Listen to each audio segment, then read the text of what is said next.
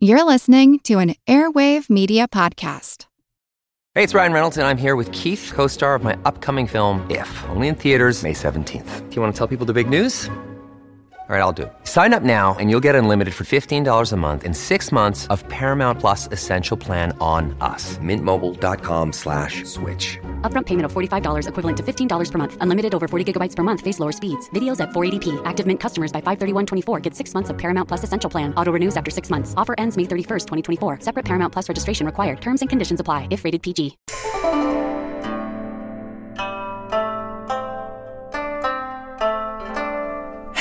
And welcome to the History of China. Hey everyone, today I'm excited to bring you at long last my interview with the hosts of the Reconsider podcast, Xander Snyder and Eric Fogg, examining the politics, society, and yes, history of China.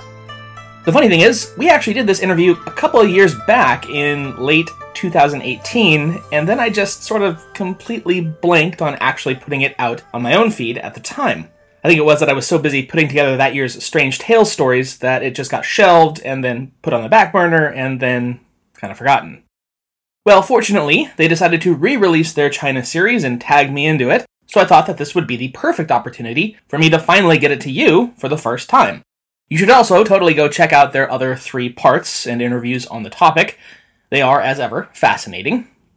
Alright, so without further ado, this is Xander, Eric, and my conversation on everything from Confucianism to Xinjiang to China's sense of its own place in world history and its future. So I hope you enjoy.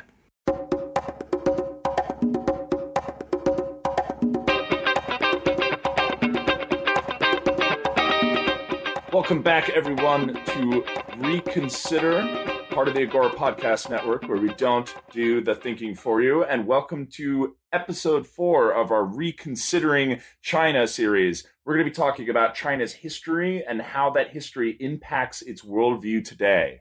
So, the last couple of episodes, we've talked about China's economy, their financial system, some of the current political considerations that the Communist Party is working on now. And today, we have a very special guest. We're going to give you some context about China's very, very long history and how that shapes China's worldview today with Chris Stewart of the History of China podcast. Chris, welcome to Reconsider. Hi guys, thanks for having me. It's uh, great to be here. 哦，你好，Chris，你怎么样？大家好。哦，正好了。 So, for folks who are not familiar with Chris's History of China podcast, I just want to make a quick plug for it because, as you know, China's history is very, very, very long. So long, in fact, that Chris made an entire podcast series out of it. Um, so, real Hundreds of episodes. hundreds of episodes. and before we begin, begin, Chris, I would just like to say or ask in about 30 seconds, how would you summarize those hundreds of episodes and thousands of years of Chinese history? Ready? Go.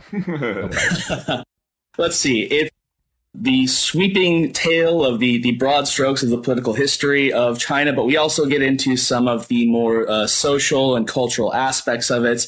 The dark horse hit of this year has actually been about the rice revolution in the early Song period and how they went f- from feeding only 20 million people with a northern strain of rice to more than 50 million people with rice that they imported from Vietnam. And uh, I was expecting that one to not get so many downloads, but that's been the breakout hit of 2018. So we go all over the place. Yes, it's. I remember that episode. It's so good because it's like it's it's it's this amazing combination of you know there's a technological advance of sorts, but most importantly there is this incredible administrative apparatus that allows it to happen, or that allows is the wrong word that makes it happen. And you know it's one of those early revolutions that you know we think of the green revolution in the indian subcontinent of the 20th century and this this just like pales in comparison it's super cool Absolutely. so for those of you listening how do you find chris well look man just search the history of china because he is the authority on the topic he has the biggest the baddest the best podcast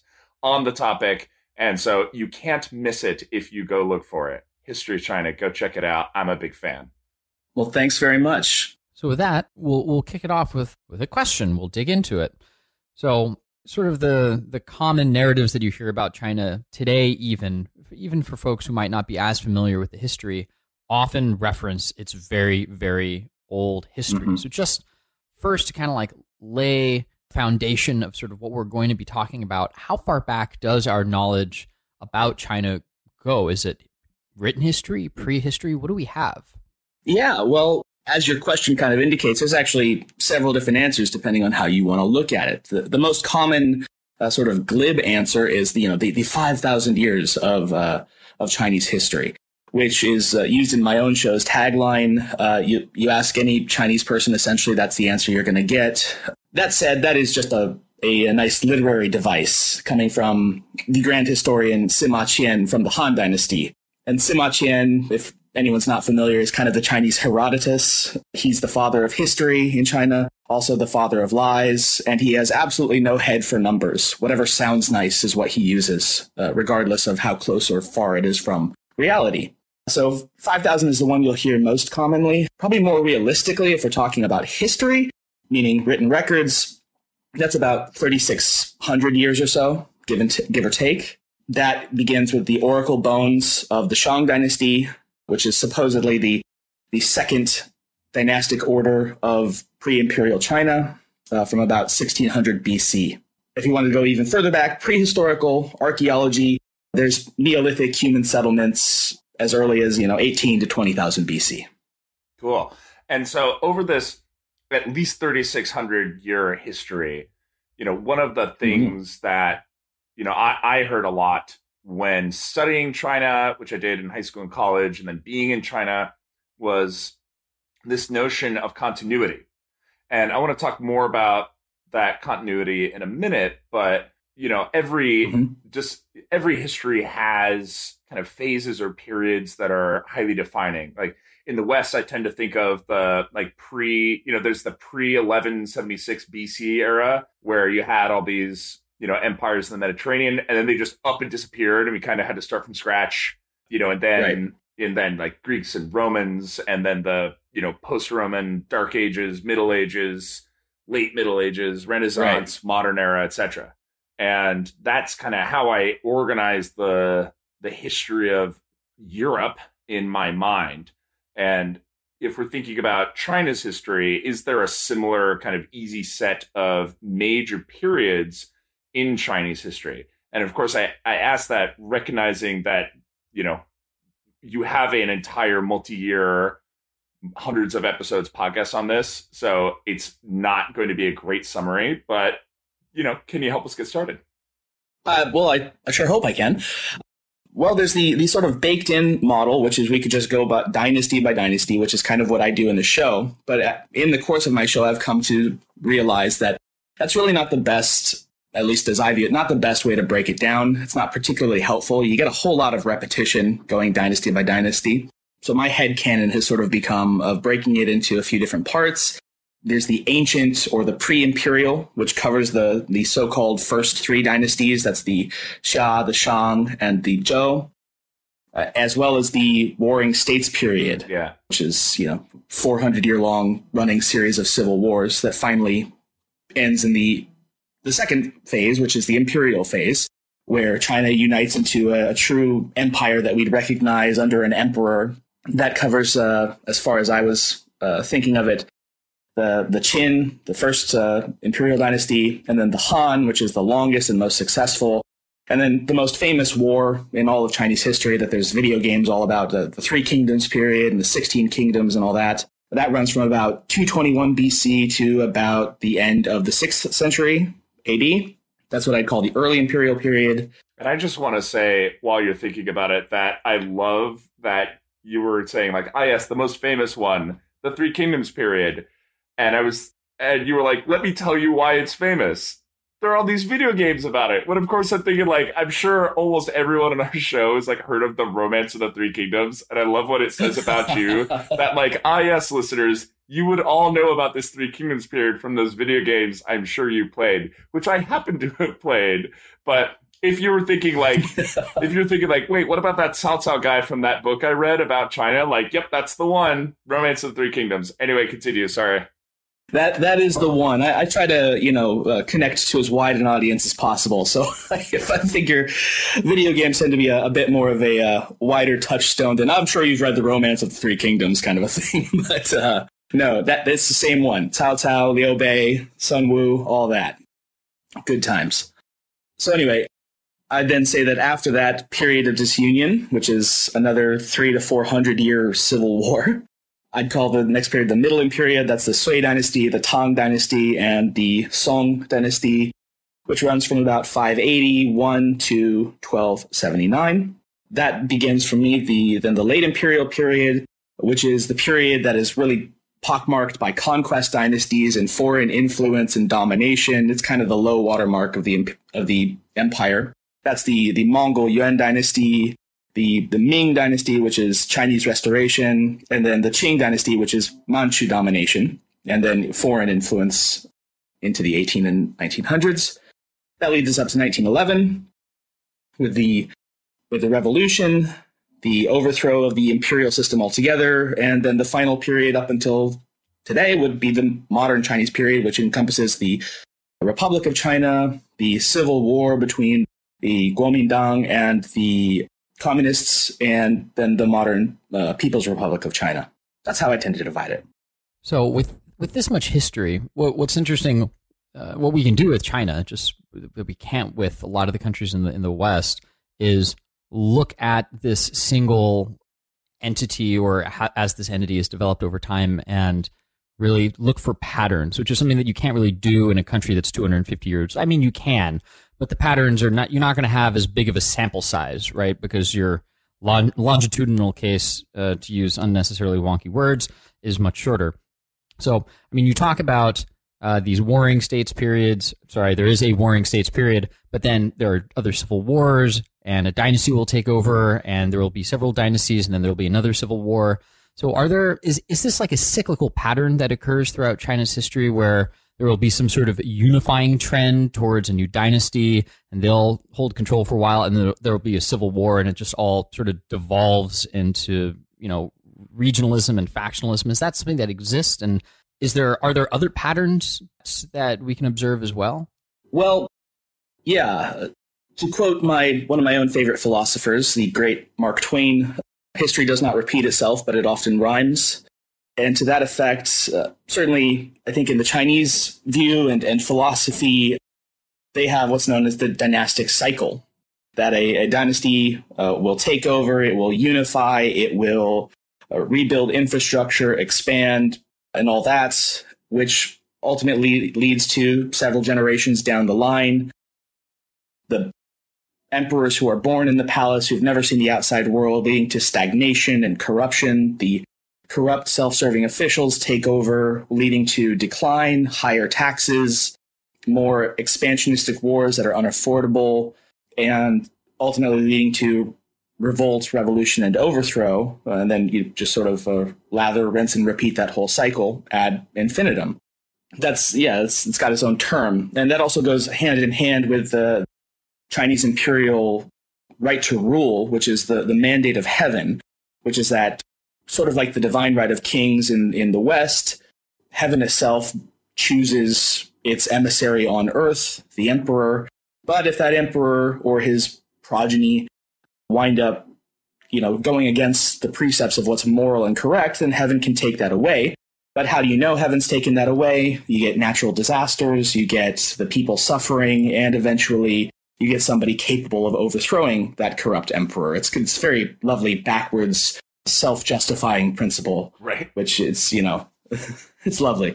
So you, you asked the question about cycles and of, of it being a cyclical pattern. And yes, the Chinese philosophy, the Chinese sort of political view has long been very, very cyclical. And that's in keeping with even the wider philosophy eh, of China and East Asia, of Confucianism, of Taoism. It's all happened before. It will all happen again. Uh, time is a flat circle, that kind of a thing. I want to I want to do a quick tangent to the modern day before we keep going through some of China's history. You mentioned the mandate of heaven, which is the emperor's right to rule. Now, in modern day China, where there is no, arguably no religion, there some I've heard, I've had some Chinese people tell me Confucianism is a religion, which is maybe something to come back to. But with with the Communist Party and, and Xi Jinping now, does the mandate of heaven does that maybe if not literally apply to today? Is it still sort of a relevant idea kicking around in Chinese political theory circles? That, that's a great question. I would say you, you probably would not have anyone overtly saying that idea is still playing or has play.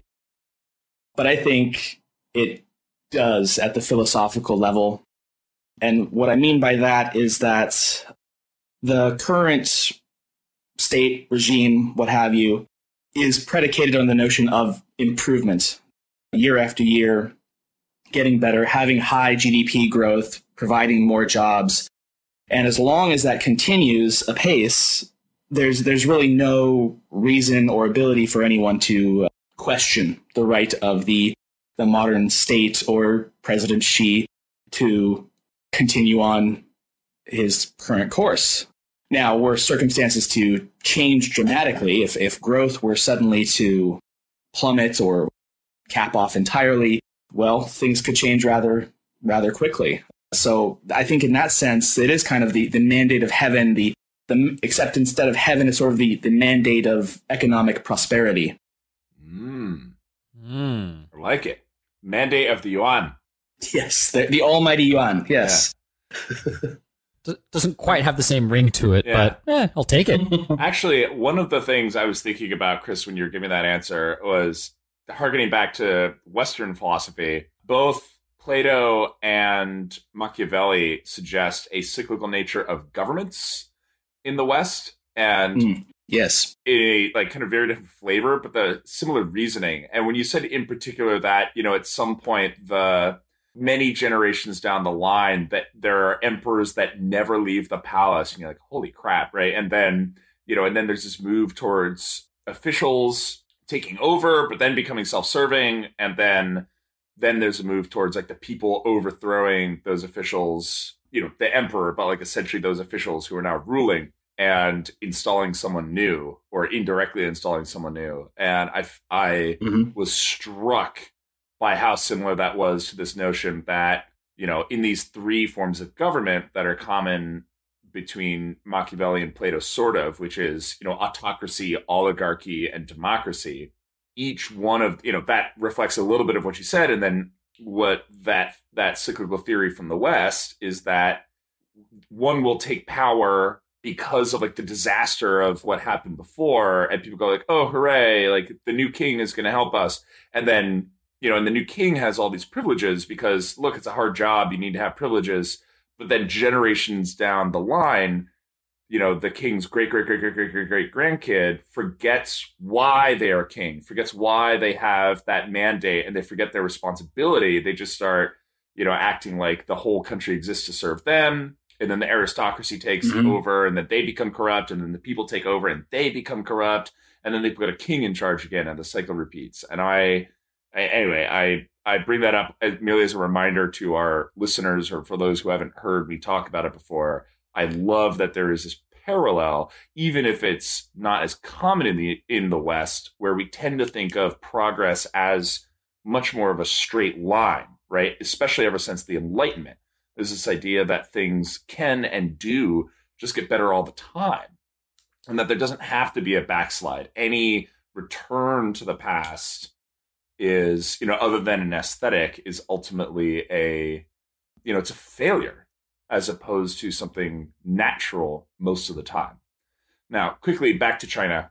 We talked a bit about in these periods china was fractured and reunited and it was dominated by the Mongols, it was dominated by the Manchurians, and the you know the question to ask is why is there this notion that during this period there was always China, right? Because if we think of say the Mediterranean in the West, you know, it was united for quite a long time under the Romans, and then it fractured into a bunch of states. Now it's you know sort of getting back together ish under the European Union obviously everyone has different languages but other than that language you know dispersal is there something about china that despite all of these fractures and reunitings makes a unifying thread or a continuous thread throughout this whole process Well, I would I would first say that I think it's a in, at looking at the Romans and the, the fracturization of the Romans, especially in the West, and the eventual drift apart of that. But I mean, you still had a lot of those kings and, and princes and what have you doing their best to try to emulate or become again the, the greatness of the Roman Empire. You still had the, the German king calling himself Kaiser in the 1900s, you know, which is, of course, a riff on Caesar. So I, I don't think it's quite as uh, different as, as maybe it might seem where we, we look at Europe and we see, you know, the many different states and the many different languages, but there still is that, or has long been at least, that, un, that idea of ultimate reunification under the greatness of Rome. And I think a very similar idea exists and runs through the undercurrent of Chinese history. There's a great, you know, phrase. I can't think of the Mandarin for it right now, but it's in the translation is, you know, long united, we must divide. Long divided, we must unite. Mm. And what we see over the course of the the, the Chinese uh, reunifications and then fractures again is there's this constant tension between the two populations of China, by which I mean the, the coastal, sort of more outward facing, more mercantile, trade oriented coastal peoples, and then the interior, which are much more reserved, conservative, and, and uh, agrarian. Uh, and any dynastic order, any state is constantly riding this razor thin line between making one or the other too angry at them to keep the whole system intact. And um, eventually they, they, you know, inevitably fall off the wagon one way or the other. But looking back again at the whole timeline of the Chinese Imperium, it, we've got periods of time where 400 years go by and there's never been any lasting unification of any sort. And yet still people are striving towards that, or at least the elites are. And I think where that comes from, you mentioned before that Europeans, uh, especially modern Western ideologies, post Enlightenment, thinks of time as kind of a straight line forward, or where there are the cycles of Plato, it's almost because we as a society have forgotten about the mistakes of the past because we're constantly looking in the other direction. And I think the, the opposite's almost true in Chinese historiography and, and Chinese uh, philosophy, where instead of constantly looking forward, they're, they are constantly looking backwards and constantly seeing what once was. And that really informs their idea of what will be and what is to come. So we're in a period of disunion right now, let's say, in China, but we know that it once was united and it therefore it must be united again someday. Oh, interesting. You you think today is an example of disunity in China? Oh no, I kind of I realized that I misspoke as almost as soon as I said that. I was just pulling that as a hypothetical example. Like, were we in a period of disunity? Gotcha. We would still look back and see that China has been reunited before and therefore would be again. Right now, we're in a period of near unification, and so if we were going by the same metric, you know, we would know that that would not necessarily last forever. I, I like the comparison that, that you both brought up about the the fall of Rome and the idea that there was some sort of Western European continuity of thought as it relates to reclaiming the the Roman the throne yeah. of the Roman Empire. The Kaiser, the Sultan in the Ottoman in the Ottoman mm-hmm. Empire mm-hmm. really thought he was just a reincarnation of Rome. That said, the, the the Ottoman identity, by the time you get to the fall of Constantinople in the 15th century, what they are is something fundamentally hmm. different. And by then, nationalism had begun to bubble up out of the Hundred Years' War in Western Europe, and people were beginning to identify themselves more as French as opposed to just their local town. But they, they weren't Romans in the sense that some political leaders wanted them to be. Now, in China, with such a long history of unite, divide, unite, divide, my question for you is do, do the Chinese today see themselves as sort of the modern incarnation of sort of a continuous single identity. Because in the West, when a government falls and a new one comes to power, a lot of the times the identity of those people changes. But with all of these turnovers of dynasties and civil wars, is it viewed as a single entity? Yeah. So that's a, super interesting sort of question that has changed a lot over time. The modern Chinese identity is takes a lot, takes almost entirely from the the na- nationalistic ideas of you know Western Enlightenment thought, and that's no accident, of course. And in fact, the Communist Party did its level best between the 50s and the 70s to stamp out any kind of independent ethnic identity that it could, that it had the power to do so. You had this entire rewriting of long dead, long ancient history of minority peoples and saying, no, you're not this other people that exists within the country. You are just one of us. And they've, they've since softened that stance. They've since, you know, recognized the importance of having those sort of minority cultures and peoples and, and having, letting them kind of do their own thing. But there was a, there was a substantial period of time where there is no separate identity from your identity within the state itself. In terms of, if we go back further, it's round about the, the Tang dynasty. So from about the, the sixth century to the, the ninth century, that the idea, the real idea of what we would understand as, as having an ethnic identity really comes into crystallized focus. Prior to that, there, there was this idea of there, there are outsiders and there are insiders there are barbarians and there are the cultured people who are us. But it, you could basically take those outsiders and bring them in and sort of steep them in the Chinese culture, and eventually they'd be Chinese enough where they'd be no different from anybody else. They'd walk and talk and, and look sufficiently like one of us to be considered one of us. In fact, the whole Tang dynasty is, is itself. The rulers are semi-Turkic. So they're, they're not even what we might think of as purebred Han in that sense. Uh, so they're, they're, this kind of uh, not we wouldn't call them a conquest dynasty per se, but they uh, they kind of ride the line there. The Tang of, are of course one of considered to be one of the great Chinese dynasties, you know, second perhaps only to the Han. But then about two thirds of the way through the Tang dynasty, you get this this massive, humongous rebellion and that really crystallizes this sort of us versus them. The outsiders are foreigners and we are within us, and, and there is this dividing line. So that's kind of where you get the, the ethnic divide between there is an ethnic Chinese and there is an ethnic other. I have a question though about being ethnically Chinese because I have this impression, and I think I actually got it from your podcast. So this may be a layup, or I may have just misremembered.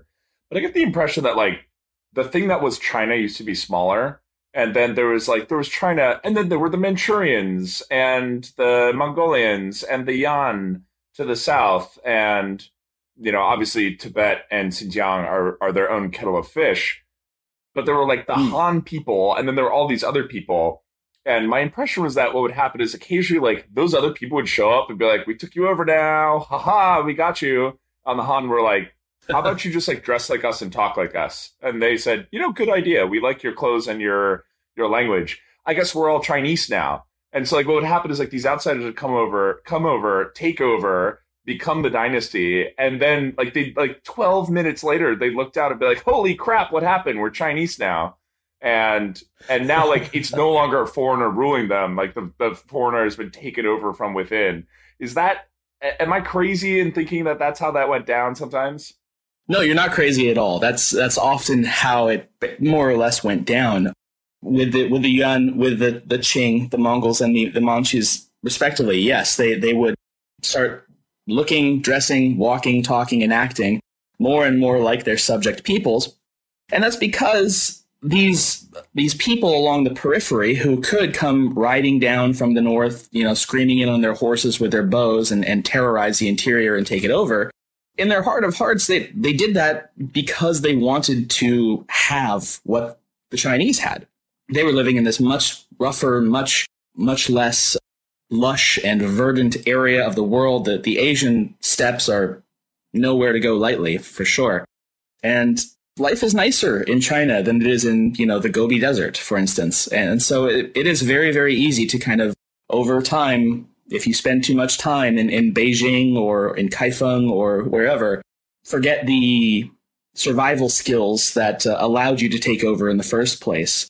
I would say that the Han Chinese, however, too much to their credit, they never forgot.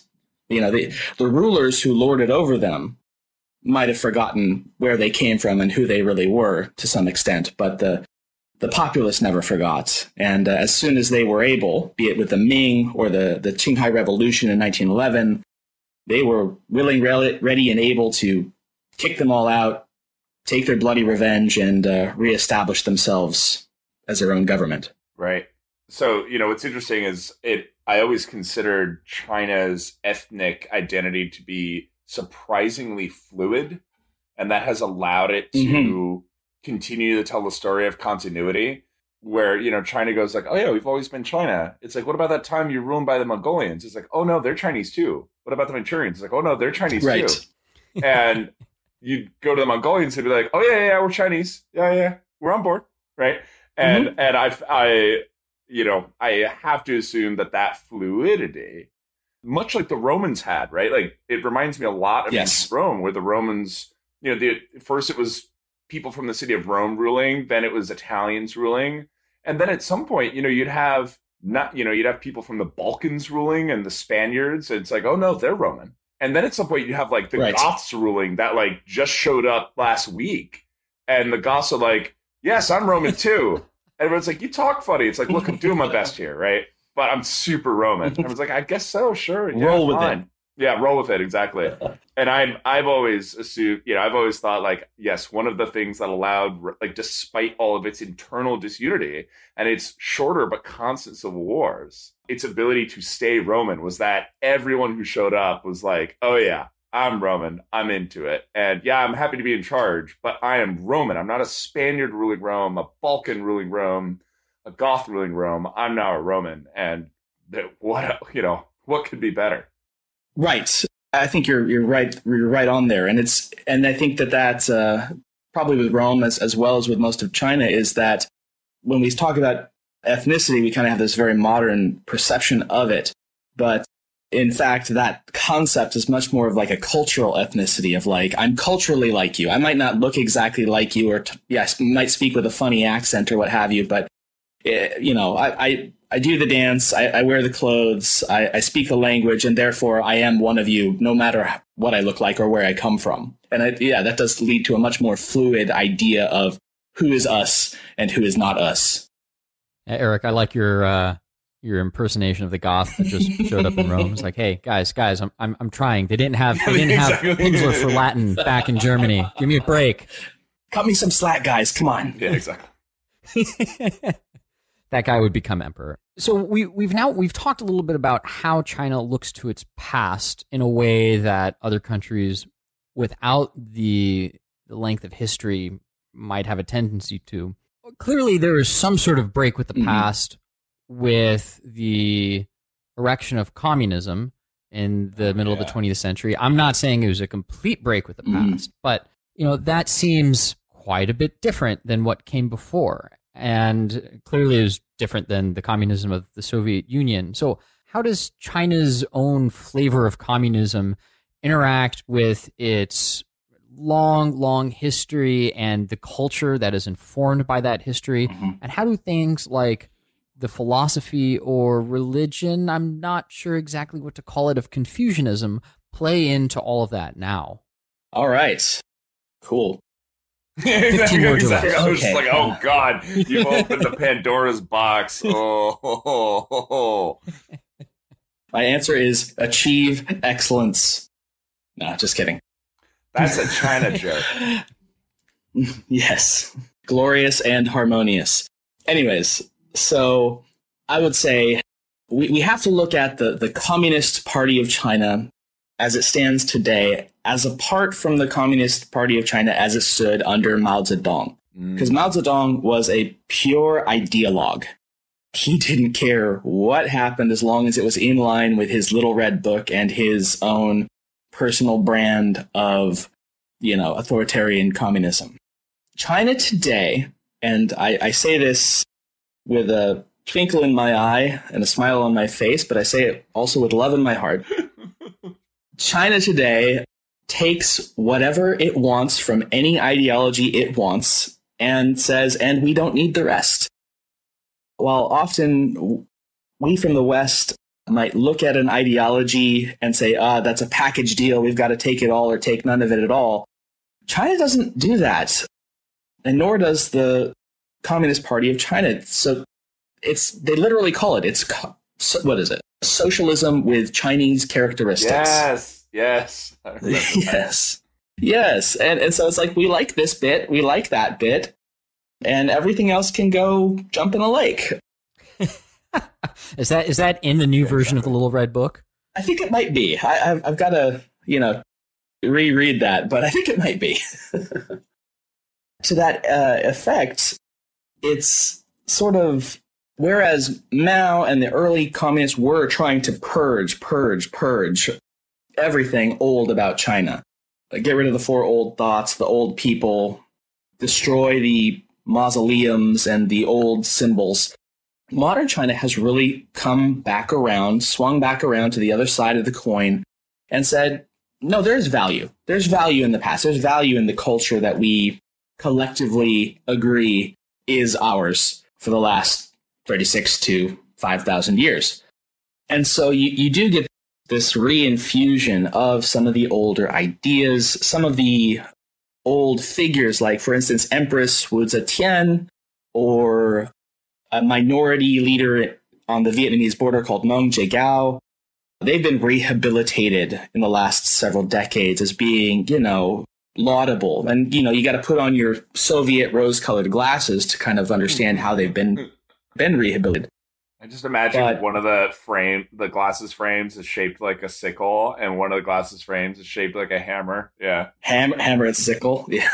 Fantastic. Oh, I love it. I love it. I want a pair. exactly, exactly. Yeah, like get get yourself on Etsy there, and and you'll make some money. There. I think I think we've got a business in in uh, in the works here.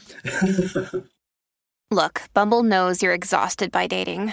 All the must not take yourself too seriously and 6 1 since that matters. And what do I even say other than hey? well, that's why they're introducing an all new Bumble with exciting features to make compatibility easier, starting the chat better, and dating safer. They've changed, so you don't have to. Download the new Bumble now. Okay, everyone, stop podcasting. Let's go make some hammer and sickle sunglasses. That's right, and we'll sell it for a profit, which is just what Marx would have wanted. Just exactly. Actually, it is like you know, like all those Che Guevara shirts that people buy. I'm sure the person who's making them is like, hey, hey, hey suckers. You know, like. Fools, fools, and Fools, cretins. Yes. Anyway, sorry. You were talking about looking at the past through so, so through good communist pinko sunglasses or cut, sorry, pinko tinted sunglasses. Yeah. Right, right. Well, I mean, uh, you know, modern modern China calls it well. Certainly, the outside world calls itself calls China communist. China calls itself socialist, and with a communist party that just so happens to be at the helm forever and ever and always.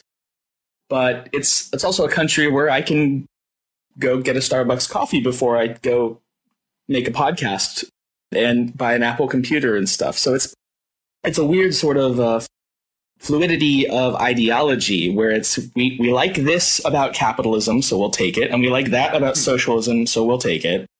And then everything else i think i'm remembering where we were initially going with this question before we got into sunglasses.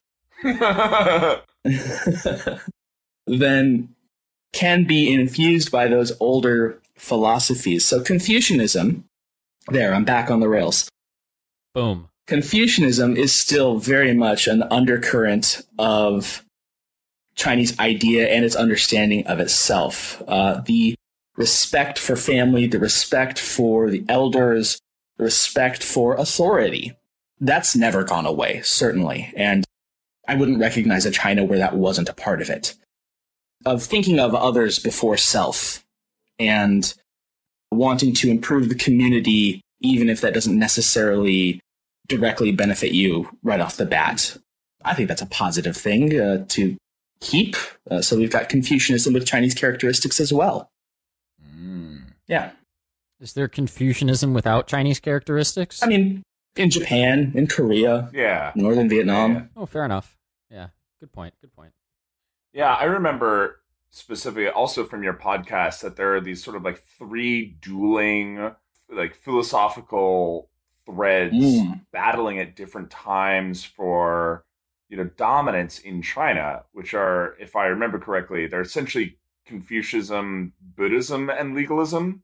And um, maybe I'm leaving out Taoism, so you'll correct me here. Mhm. But my impression is that different ones are like ascendant at different times. And so right now within the Communist Party, or you know, within China today, right, 2018 China, do you think that that kind of battle is still valid? And if so, what's you know what's like the mix? What's doing well and what's what's in favor and what's out of favor at the moment? Well, the, the initial two contenders were certainly legalism and Confucianism, and legalism totally won the first battle. Legalism was the philosophy of the king of Qin, who eventually became the first Qin emperor, Qin Shi Huang. And its philosophy is essentially I don't care how you feel, obey the law, or else we'll kill your entire family. It's, uh, it's not a very nice doctrine. But it, it won the war, but it did quickly fall out of favor. I think everyone's pretty happy that legalism did not long survive the Qin dynasty. Although it's probably a, a better start than, you know, a lot of places which are just anarchy. Because, you know, I Xander, you remember mm-hmm. when we were traveling in Spain and we saw Hammurabi's code and we got all excited because they're like, hey, look, it's the first moment of the rule of law in the cradle of civilization. Because at least you know what you're gonna get killed for, right? That's true. No, but like, but like, seriously, like, this is a big step forward because it used to be like, oh, the king's gonna kill you. Why? I don't even know. Like your entire life was this Kafka-esque nightmare that was like somewhere between the trial and Mad Max, and then all of a sudden someone comes along and goes like, look, odds are pretty low that you're just gonna get killed unless you do any of these things. So just don't do them. It's That's right. wow, but what a deal! You know, this is good stuff. That's right. I mean, you're you're right on the money. We look back at these things and we're like, oh my god, how draconian could you get? These people are awful. But you're you're absolutely right that this is a massive step forward in just having an encoded law, no matter how harsh. It's not like you know the king doesn't like your face, and so you know Yeah. a punishment for you. It's a big step forward. Unless you're Exactly. particularly Yes. Oh. Yes. That yes. Thou shalt not be too ugly. That's I mean, law it's number on the list, 74B. right? So there you go. It's right there in stone. it was the Yeah. it was one of the long lost the eleventh commandment. There's actually a I'm sure you've seen the, the Mel Brooks movie. I think it's History of the World part. you, Moses walks down from from the from the mount Yes. and goes, "Your God hath given you these fifteen, and then he drops one of the three tablets. Ten. commandments. Ten commandments. That's right. Man, we're interrupting you so much. So you're talking about legalism falling out of Sorry, favor. at yes. No worries. point, and then and then stuff. yeah, essentially legalism fell out of favor because the guy who eventually supplanted Qin, I believe, basically got slated for death at one point. So he's like, no, we're not doing that anymore. That's when Confucianism kind of makes a comeback. And Confucianism is good as far as it goes, but it is a little hippy dippy. It's like, you know, can't we all just get along? Sunshine and rainbows, the innate goodness of man. And where that kind of goes sideways is when China goes into one of these periods of protracted, centuries long, brutal civil war where it's like, you look at a philosophy that's like, hey, we're all just nice and let's all have a big group hug and sing kumbaya, like Confucianism does, especially early Confucianism. And you're like, that does not speak to me. Um, I'm trying to feed my family and my husband just got killed. That's when you get the infusion of Buddhism, which is, of course, an import from Nepal or India. And Buddhism says, you know, yeah, life is suffering. Life does suck. And you just need to get used to it and just remember that it's not permanent. And, you know, you just got to, you know, eat vegetables and think about Buddha and eventually you'll die. Uh, and that's the end. And that, that spoke to people uh, in a way that Confucianism wasn't doing at the time. And so you get this, this Buddhism supplanting a lot of the Confucian thought, especially during like, you know, the, the period after the Three Kingdoms, the, the period of disunity, Buddhism really comes into its own. Running as a counterpoint to all of this is Taoism, which is super esoteric. It's like you can know nothing. If you think you know it, then you're wrong. The universe is entirely unknowable, and its natural state is a state of balance, and you cannot possibly understand it, so don't even try. Now go to a cave in a mountain somewhere. The Tao is, and what the Tao is cannot be said. Yeah, that's right. If you think you know what it is, you're wrong. or cannot be spoken or something. You're like, okay, great. So why are we talking about it again? See, thing is, you're thinking about it, and what you got to do is not think about it. Yeah, uh, you got to go sit in a cave for seven years and stare at the wall. Yeah. It's it's tough. I'm sure there's something to it, and it's also it really does not work for my like Western rationalist mind of like, wait, if I can't talk Right. think about it, what's the point? It's like just be patient. Be patient. It will come to you. That's right. That's right. Well, it's it's all about balance and harmony. So where it really picks up though is when Confucianism makes a comeback in the Song dynasty and Confucians realize, okay, our hippy dippy tie-dye flower time wasn't working for us. So let's incorporate a lot of the more, you know, cool aspects of Buddhism and Taoism, you know. We'll make the yin yang symbol. We will, you know, have some cool golden figures that people can look at and think are gods. But we're also going to be more chiefly concerned about the here and now. And that's that's why Confucianism, although Confucianism is sometimes thought of as a religion, and there's some there's some merit to that, but it's it is more of a philosophy because it doesn't have any real position on the hereafter or any reality other than this one. It is concerned with your ethics and your morals and your actions in this life and how that affects it. And so it, it maintains that sort of like do good here and now to improve this society. But then we'll take all the bells and whistles and cool colors from the other stuff. Uh, and that's when Neo Confucianism, as it's called, kind of makes its ascendancy and becomes the dominant political pseudo religious philosophy of China for the next oh, thousand years or so. Yeah. I really like your uh, your summary of Buddhism a little while back. Uh, life is suffering. Eat your vegetables, and eventually you'll die. Yes. It's one of the, well, it was on the money. Oh, it's just and it's so different from other sort of Abrahamic religions that are like you'll die, and if you're good, you'll go to heaven. And in Buddhism, it's like, what happens if you're good? It's like, well, uh, I mean, depending on you ask, nothing, or you become maybe a dog or a cow, or You do it all again slightly differently, and if you're super good, your reward is absolute nothingness. is literal nothingness. Yes, yes. that's wait, that's the good ending. Oh yeah, best ending. That's the good ending. Yep. Hooray, Nirvana. I ask about the religious aspect of con- Confucianism in part because I was confused recently when I was spending some time with a, a Chinese gentleman who lives in the States, but he moved over here when he was in his 20s. So, I mean, he's, he's a recent transplant. Mhm. And this came up and he's like, no, no, Confucianism is religion. And he was, Hmm. he was not middling about it. He was, I'm like, oh, well, Interesting. I was not aware of that. So it's interesting to get a different perspective on it. Yeah, I mean, I, I'd wonder what he had to say about the hereafter. You know, it's it's philosophy about the hereafter because I know both Confucius and Mencius basically said, "Why are you asking questions about the next life? Concern yourself about this life." That's all we're concerned about. Now, what he may be talking about is the Neo-Confucian aspect, which does incorporate a lot more of those metaphysical, sort of more religious things, but it's still maybe we could say it's like secondarily sort of a sort of a religion, but primarily it's a ethical philosophy system. I would say. Well, as much as I'd like to relate to you how he described it, we were about between the the group of us three bottles of Burgundy in at that point, so I'd probably misrepresent it. Oh, I see. Those are the best conversations, though. Yeah, They they are. I have toyed with Eric about the idea of having either an in person or a podcast symposium where everyone just you know true to the to, to Socrates' encounter and Plato's telling of it just drinks the entire time and the conversations get deeper or shallower as they go on. It It's depends what on is who you're with. man. It's like, do you mean like love? Like, it's like, oh, come on, get it together. No, I'm serious. Yeah, exactly.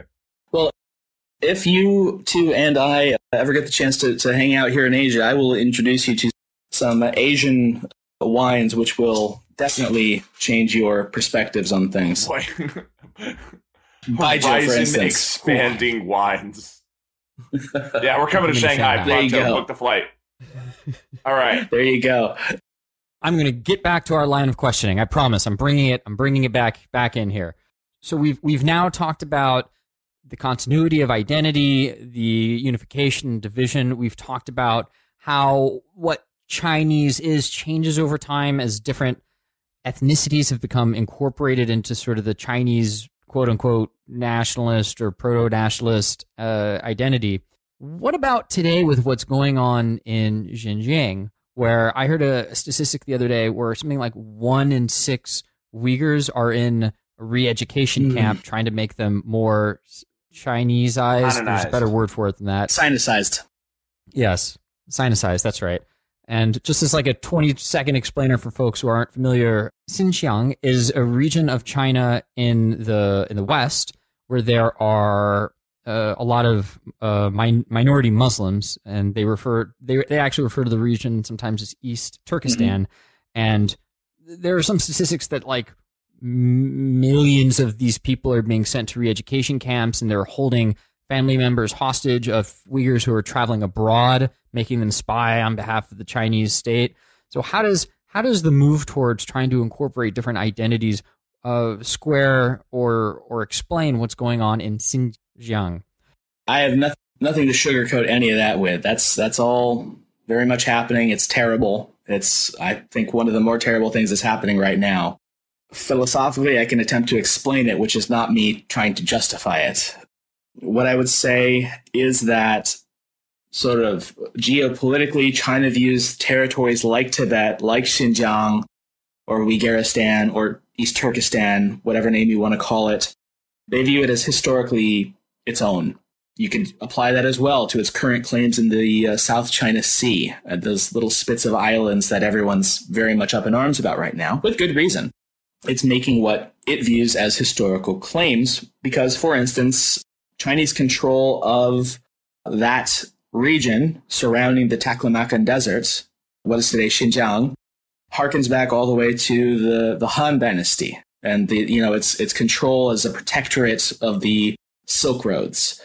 Its claim over Tibet goes back to the Yuan dynasty, the, the Mongols, and how the lamas of Tibet subjugated themselves voluntarily to the, the Mongol Khans turned emperors.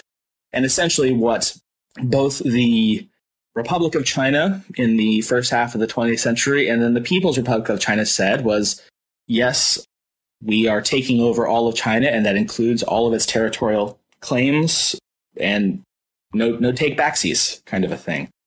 In terms of the awful human rights abuses that are going on there, again, I'm not attempting to justify it at all, but I think it does it does go back to the the harder edge of the Communist Party, as you said, trying to sinicize its holdings. Basically, you are not different than us. Stop being different than us. You know, stop resisting.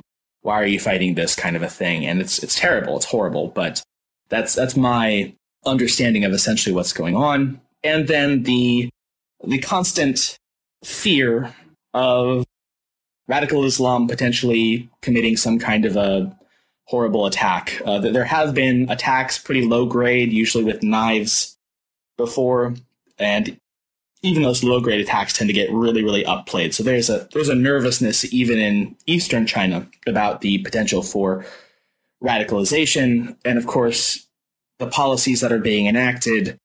I would say dollars to donuts. You're creating more radicals than you are suppressing uh, with that kind of a thing. But they don't listen to me. Yeah, I the more I read about the the system of social credit that's being established in China, the more it's kind of like, whoa, you know, that feels like it's something out of a, a dystopian novel. But they're certainly testing a lot of that technology in Xinjiang, and eh, it's interesting to see where that's going. I think there's an actual Black Mirror episode about that, isn't there? There's a the one where the girl goes around with her cell phone trying to give five stars to everybody. Black Mirror. Oh yeah, where you're rating every interaction. Yes. Yeah, yeah, yeah. That's basically what's But going instead on. Instead of like distributed, it's centralized. Yeah. Yeah.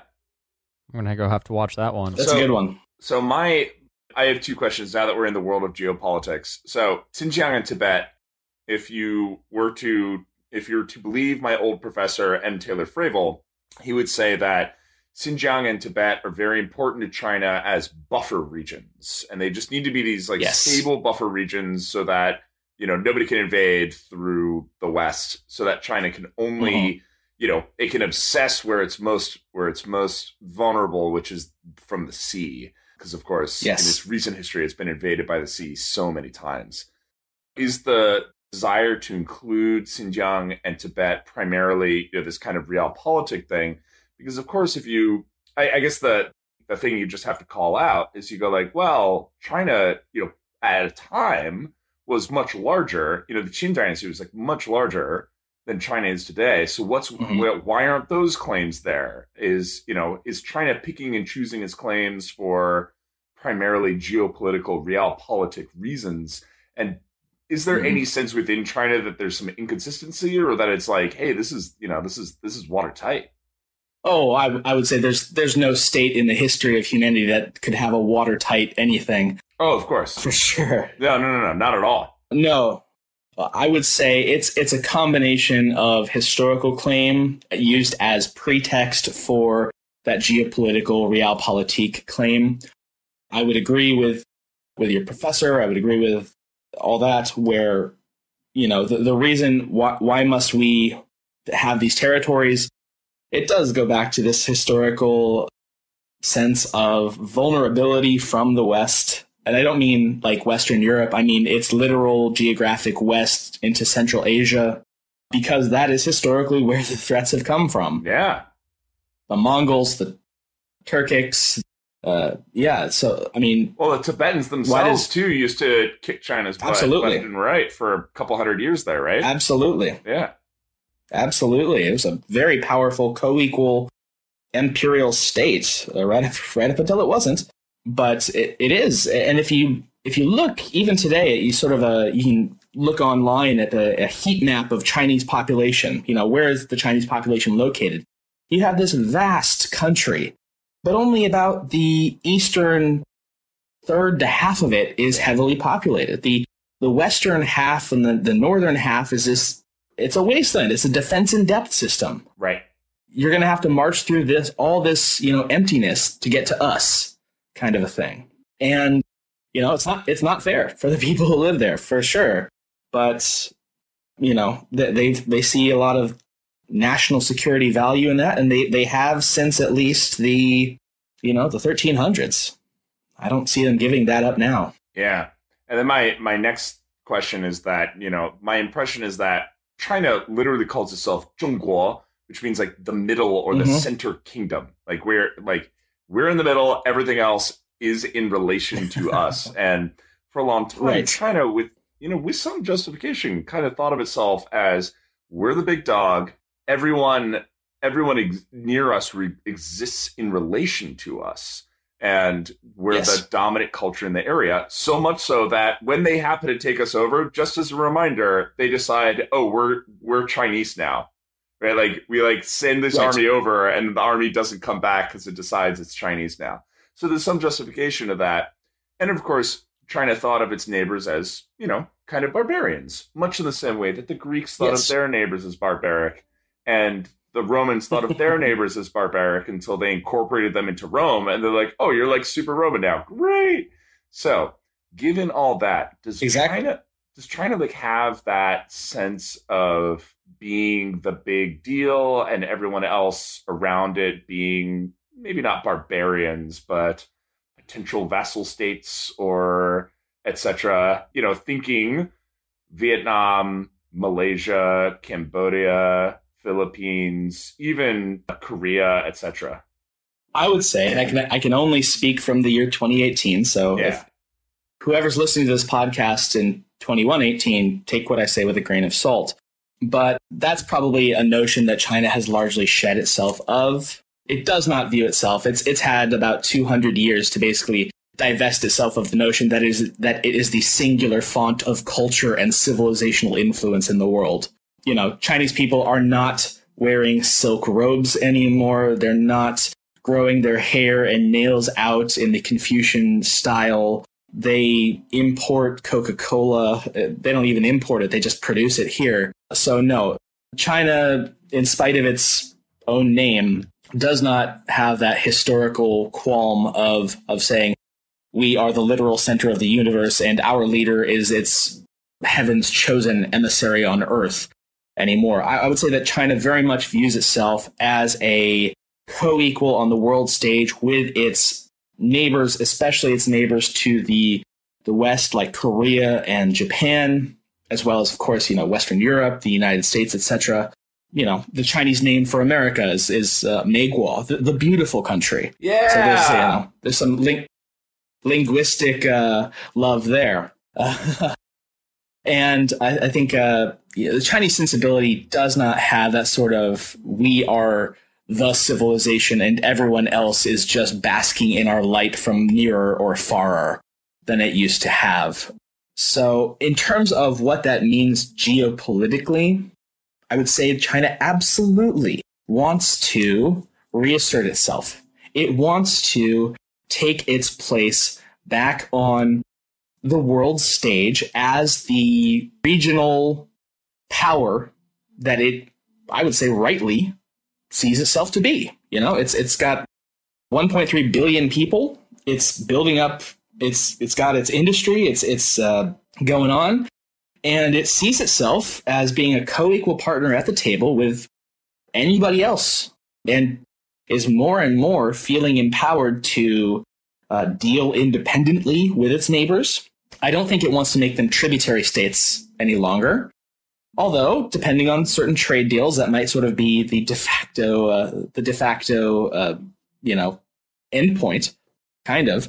But I, I, do think it, it does value trade. It does value, you know, sort of uh, viewing its its partners as as individual equals rather than trying to dominate and and uh, demand of them most of the time.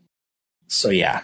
Okay, we've we've covered a lot of ground on this episode so far. And usually, when we have guests on, we like to do a little bit of an open ended question at the end just to make sure that we're not missing something that is outside of the realm of Eric and my expertise.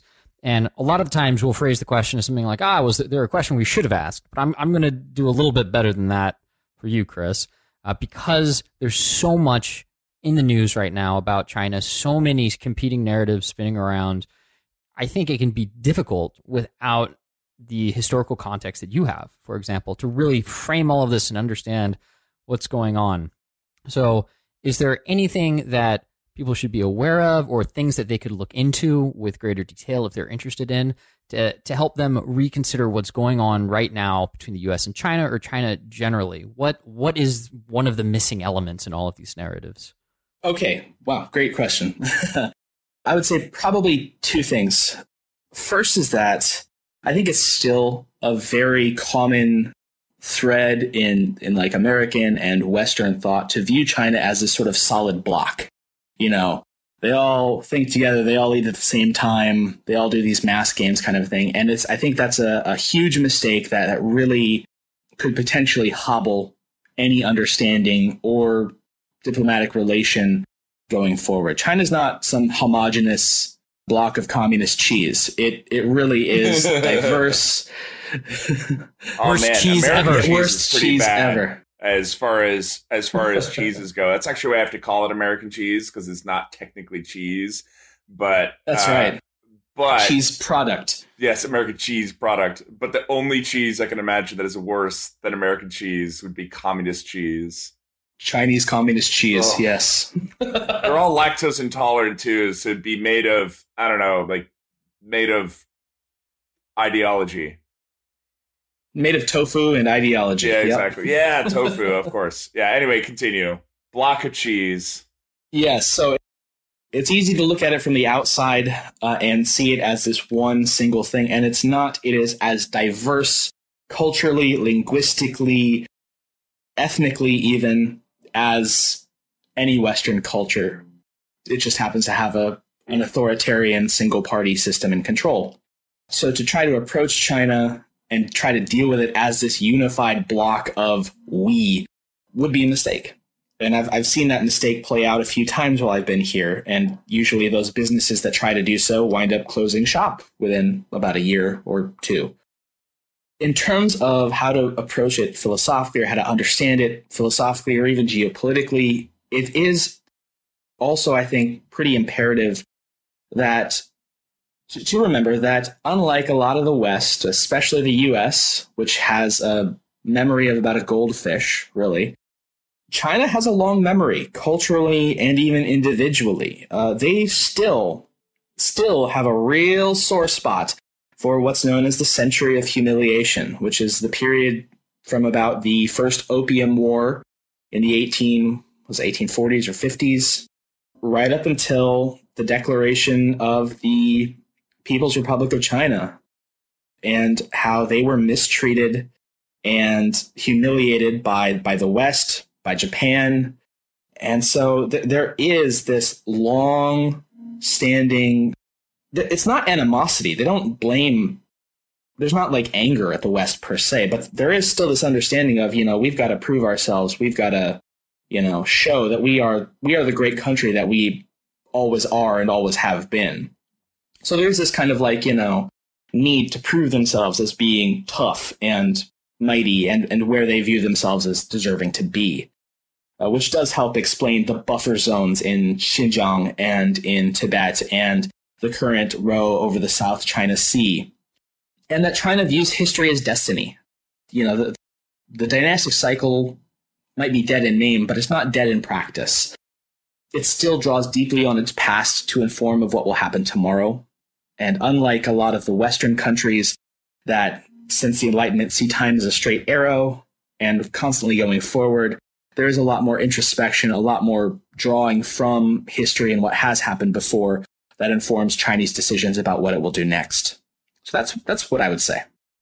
Yeah, dang. Solid answer. You should have a podcast about this or something. Oh, that's a great idea. I got to get on that. Yeah.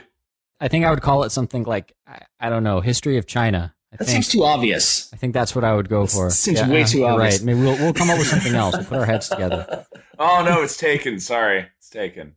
Oh, darn. So everyone who's listened and enjoyed the show, remember, go check out Chris's podcast, History of China. All of the stuff that we talked about is just barely even scratching the surface. And he goes deep on a lot of things that you probably don't even know about because Westerners are frequently not familiar with Eastern history. So, History of China. Yep, and as someone who has listened to literally every single episode except for like maybe the last two or three because I've fallen behind all of my podcasts, god dang is it good and a little bit addictive, so be careful, put some time aside, eat it in chunks, one at a time, you know, etc. But it's it's a real treat and obviously very educational.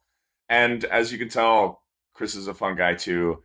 We've learned a ton and hopefully, you, dear listeners, have also learned a lot of context and perspective that, most importantly, I think doesn't answer questions about China for you, but makes you curious about China in a way that you know you might not have been before. You know, we want you to walk away from this understanding that, like, wow, this is this is really complicated. And I know we say that a lot, but we're going to keep repeating it from here until we're dead because that's reality.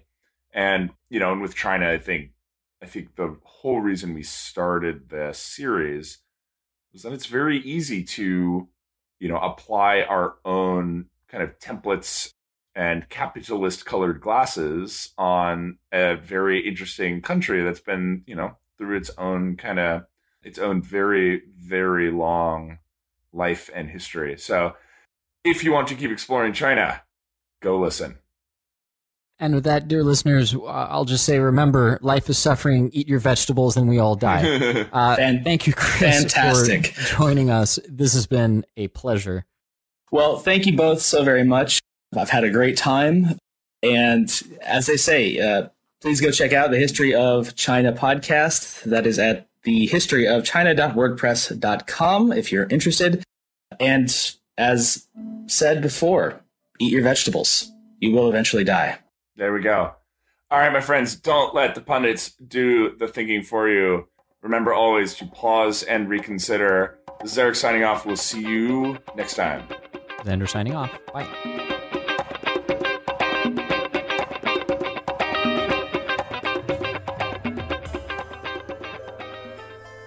Once again, that was my conversation with Xander Snyder and Eric Fogg of the Reconsider podcast. Big thanks to both of them for taking the time, and please go give the rest of their episodes a listen. Next week, we'll be back with our regularly scheduled Yuan Dynasty episode, so that's something to look forward to. And, as always, thanks for listening.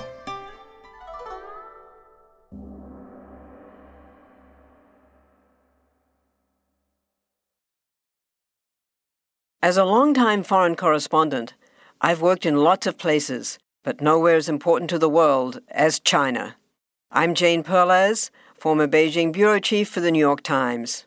Join me on my new podcast, Face Off US versus China, where I'll take you behind the scenes in the tumultuous US China relationship. Find Face Off wherever you get your podcasts.